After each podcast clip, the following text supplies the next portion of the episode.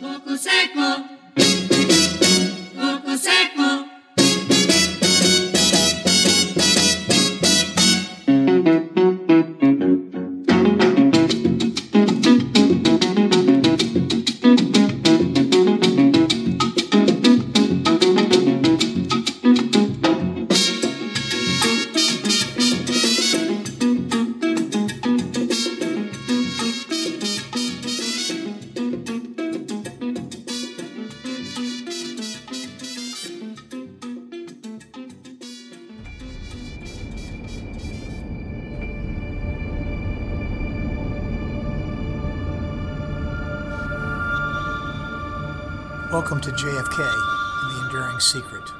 I'm your host, Jeff Crudell.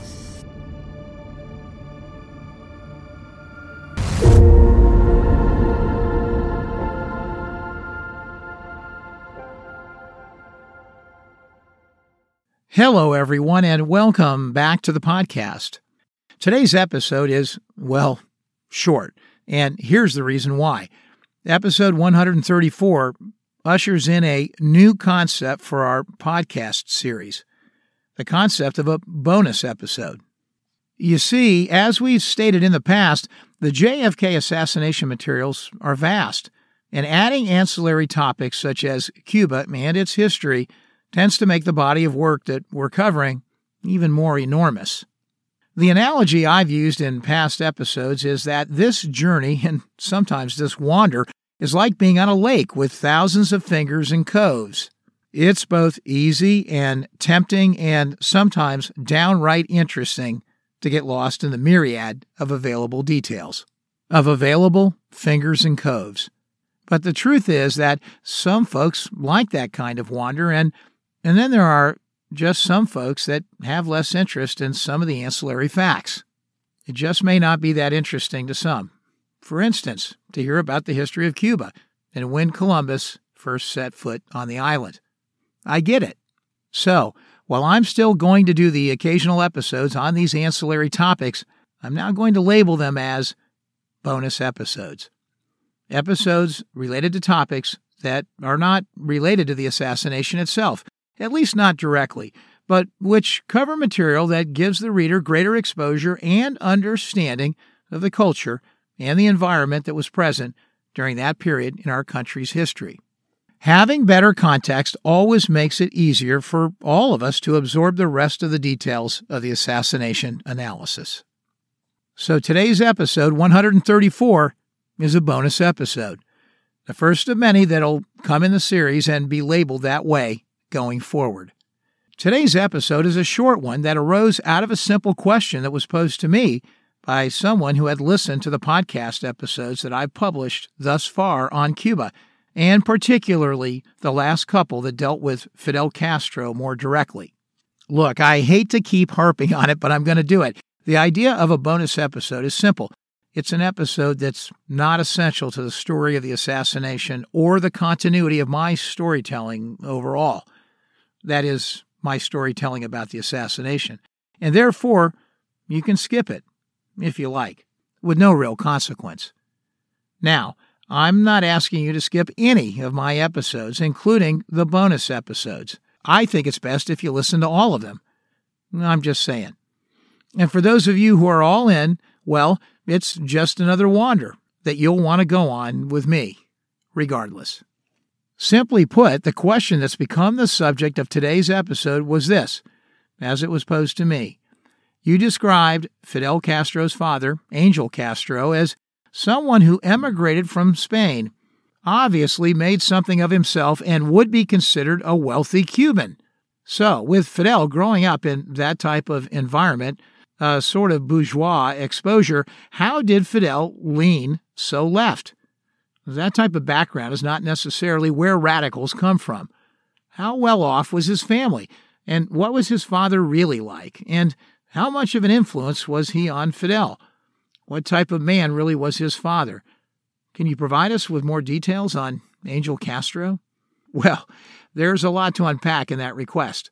And the truth is, all of these are solid questions. Unfortunately, there's only so much room for content in a 30 to 40 minute episode. So, ancillary details like these are the first to go by the wayside. So today, this prologue is probably longer than the bonus episode itself, but the bottom line is that you're going to hear a more detailed description of Angel Castro, and the topic is dealt with well by the award winning New York Times reporter and author Tad Szulc, a man who wrote one of the true definitive works on Castro, and one that was simply entitled Fidel. So today we will simply read a few relevant pages from that wonderful biography as narrative for our episode. It won't explain why Castro pivoted toward Marxist Leninist thoughts and theories, but it will shed light on who Angel Castro was. Angel Castro was a hard-working man. If he'd been in the United States, he surely would have been labeled a bit of an Horatio Alger story. A rags to riches tale that occurred classically through hard work and toil, and more often is seen in a capitalist system of economy. While there was success, that toil did not leave excessive amounts of time for his children, and Fidel was probably closer to his mother than to his father at the end of the day. It probably didn't help Fidel or his father build a father and son bond when he was sent to study at the Jesuit schools. Even more time cloistered away from his family. I don't have the answer to the question of the why, but I do have the answers to the question of who. So today, again, is just a bonus episode to learn a little bit more about Angel Castro. That may help you better understand how Castro got to where he did. Or, like me, and the person who originally posed the question to me, it may just serve to confuse you even more. Because Castro didn't follow in his father's footsteps, for sure. And the economic model, despite the spoils that it brought to his father, was apparently one that Fidel did not like. So the moral of the story is that you never know when it comes to the social, moral, and political matriculation of a human being. You just never know. It's a complex incubation for some. So, without further ado, let's listen to bonus episode 134 of JFK The Enduring Secret.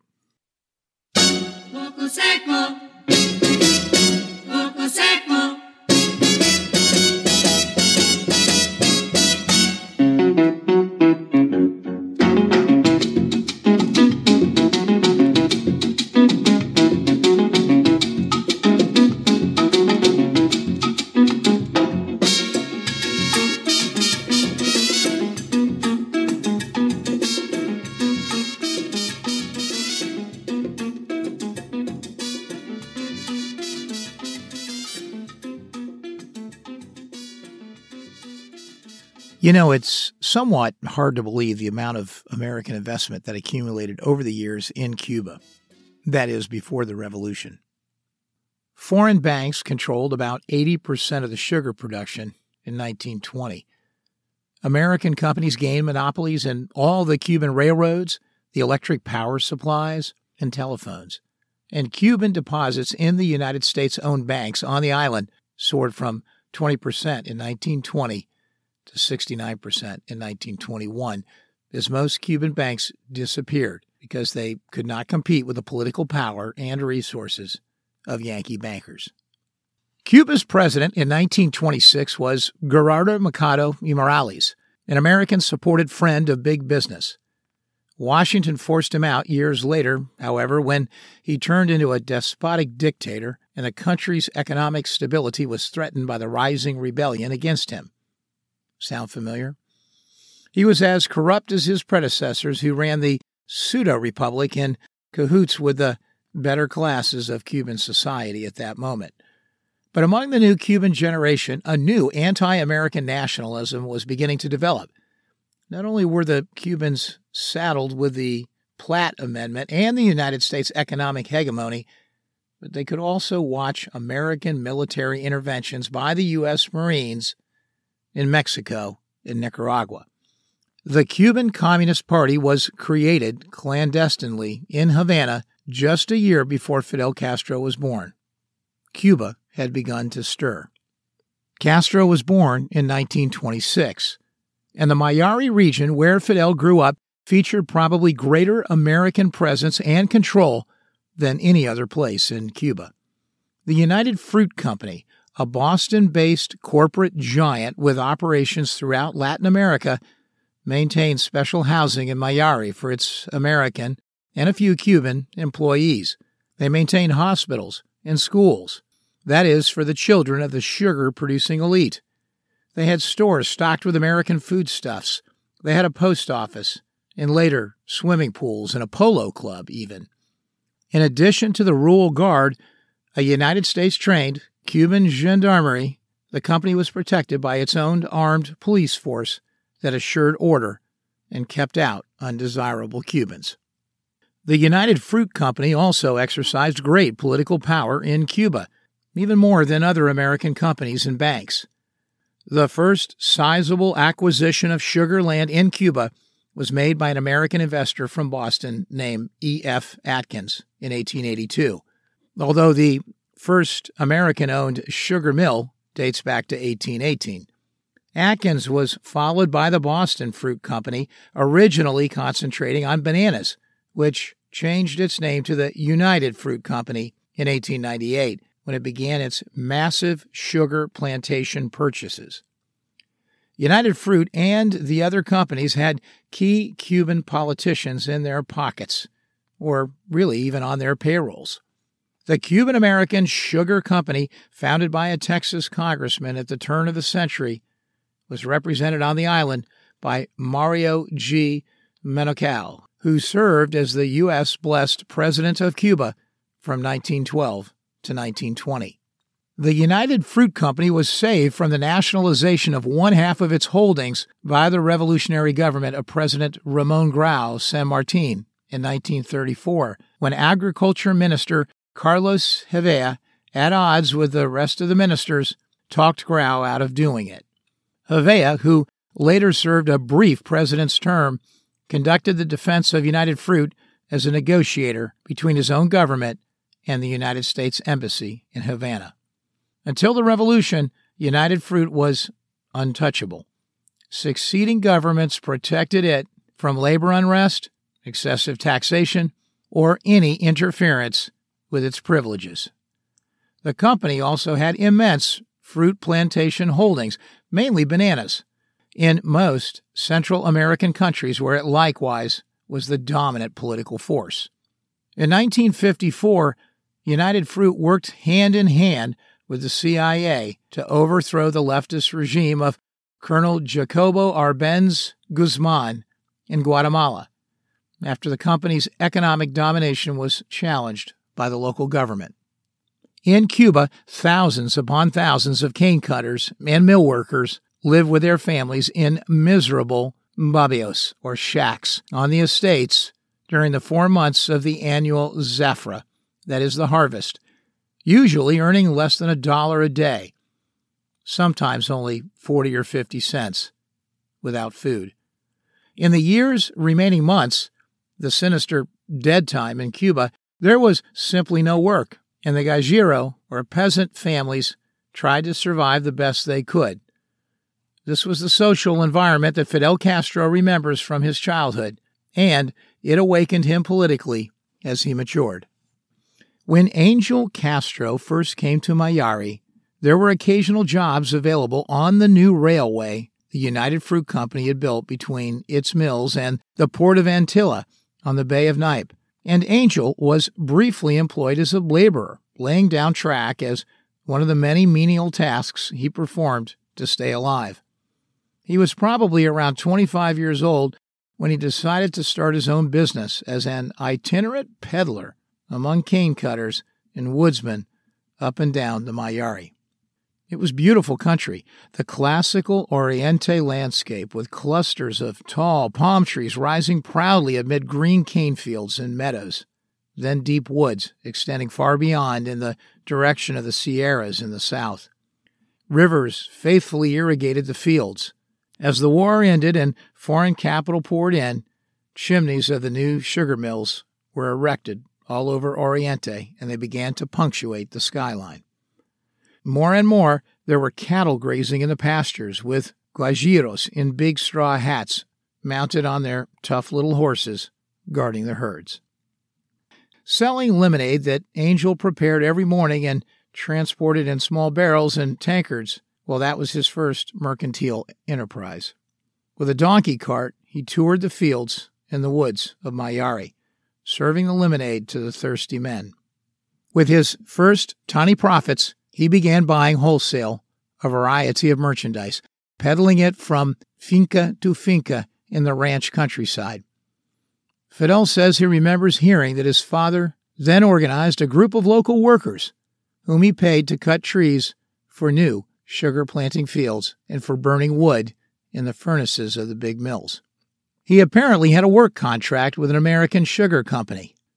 Angel Castro worked incessantly to earn and save as much as possible. Somewhere along the line, he learned how to read and write. Probably around 1910, when he was 35 or so, Angel began leasing land from the United Fruit Company in the Biran area, 36 kilometers southwest of the town of Mayari, putting the proceeds from his sugar sales into the acquisition of parcels of land. Thus, he became a colono, planting sugarcane for sale to the company's mills, a practice the corporation encouraged because it tied the small farmers closer to it. He employed his first farmhands and gradually became Don Angel Castro, an increasingly affluent landowner in Oriente. About that time, Angel Castro married his first wife, Maria Argota. She is thought to have been an elementary school teacher in the Mayari area, though virtually nothing else is known about her. They had two children, Pedro Emilio and Lydia the latter born in 1915. In 1985, both of them lived in Havana, rather aged and rarely seeing their famous half brother, but in quiet comfort that was assured by Fidel. Lydia, who eloped as a very young woman to marry an army officer and become widowed within a few years, devoted the rest of her life to Fidel, helping him immeasurably during his clandestine periods and during the imprisonment, and finally in the Sierra War. Pedro Emilio was a minor politician prior to the 1952 Batista coup, and then he reverted to his real interest Greek and Latin studies. There is something of a mystery about the first Senora de Castro and about the circumstances of Angel Castro's second marriage. All the published accounts about the Castro family are extremely sketchy. Fidel likes to keep it that way. But they coincide in affirming that Maria Argota de Castro died shortly after her second child was born.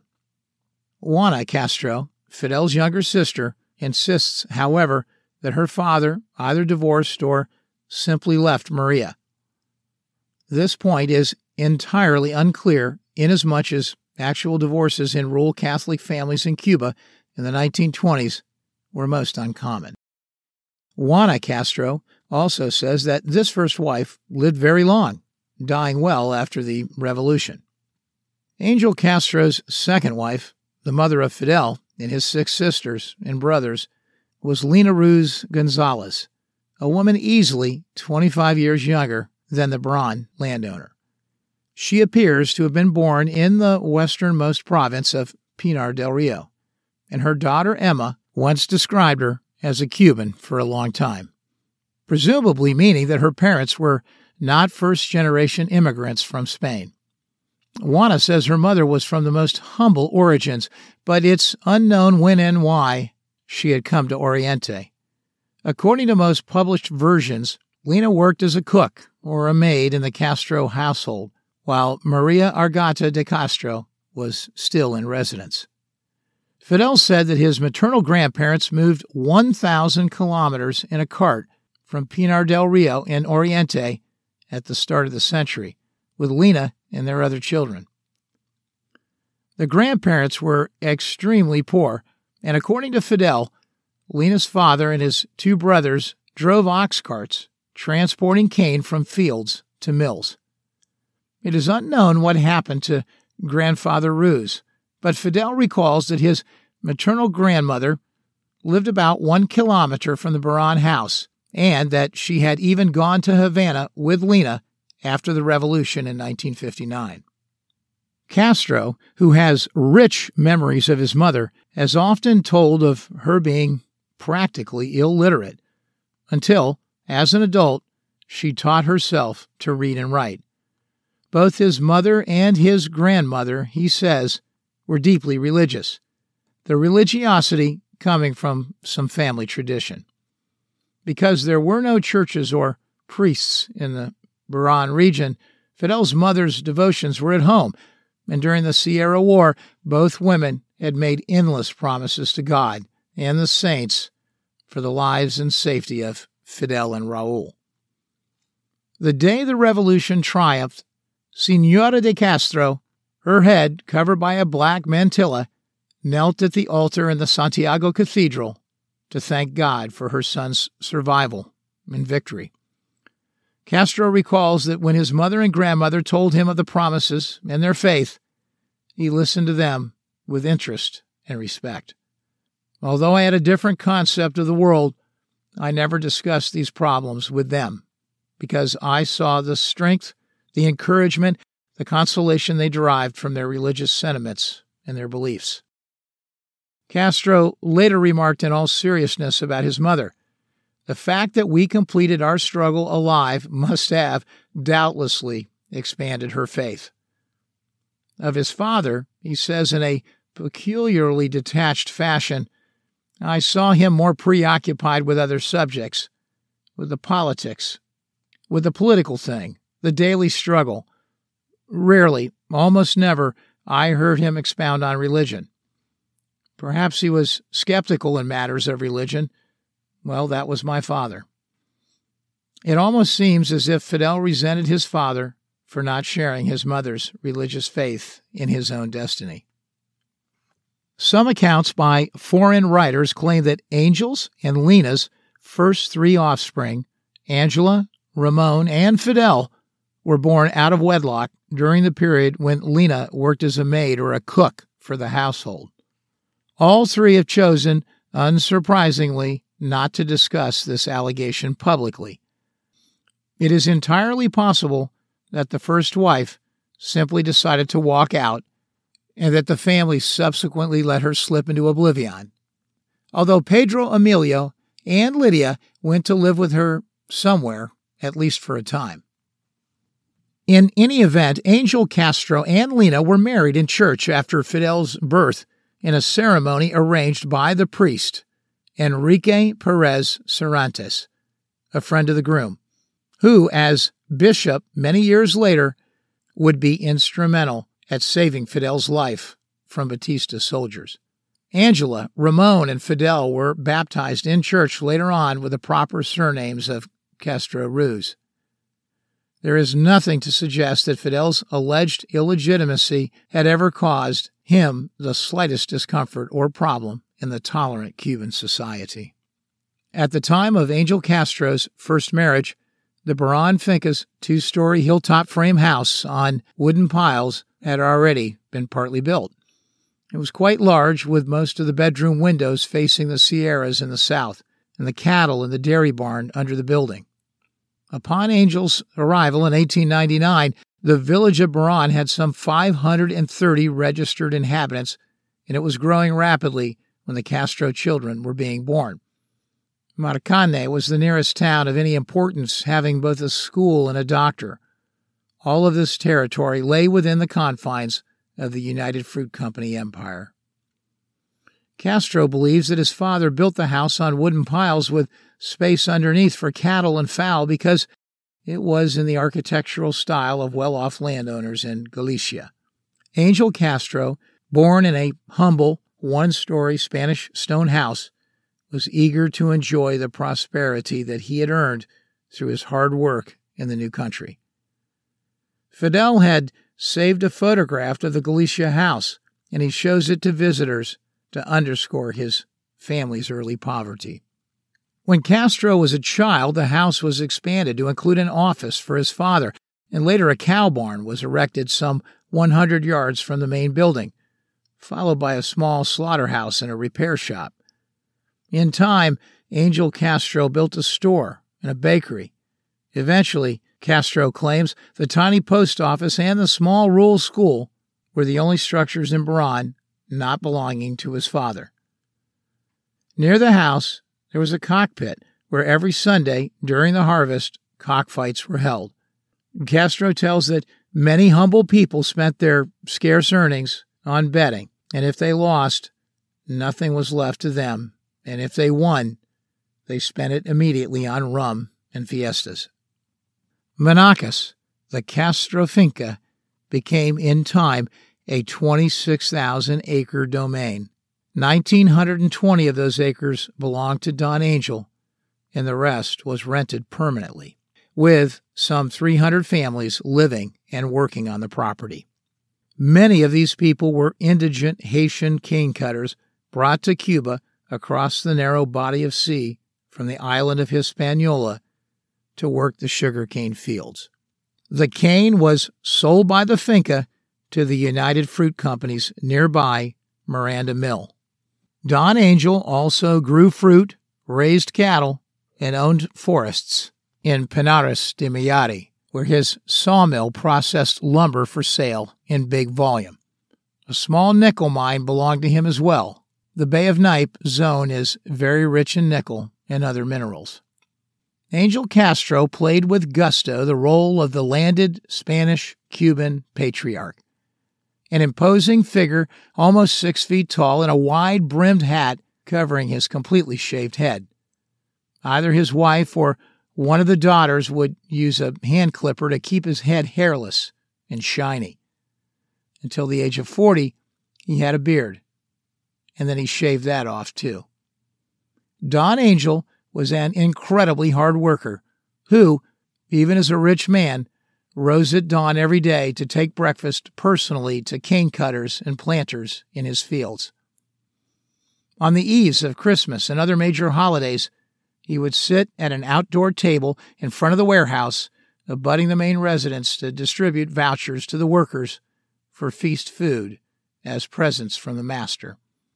Despite this beneficent aspect of Don Angel, the Castro children also remember him as a man of an extraordinary violent temperament, given to unpredictable explosions, traits he passed on in full to his son, Fidel.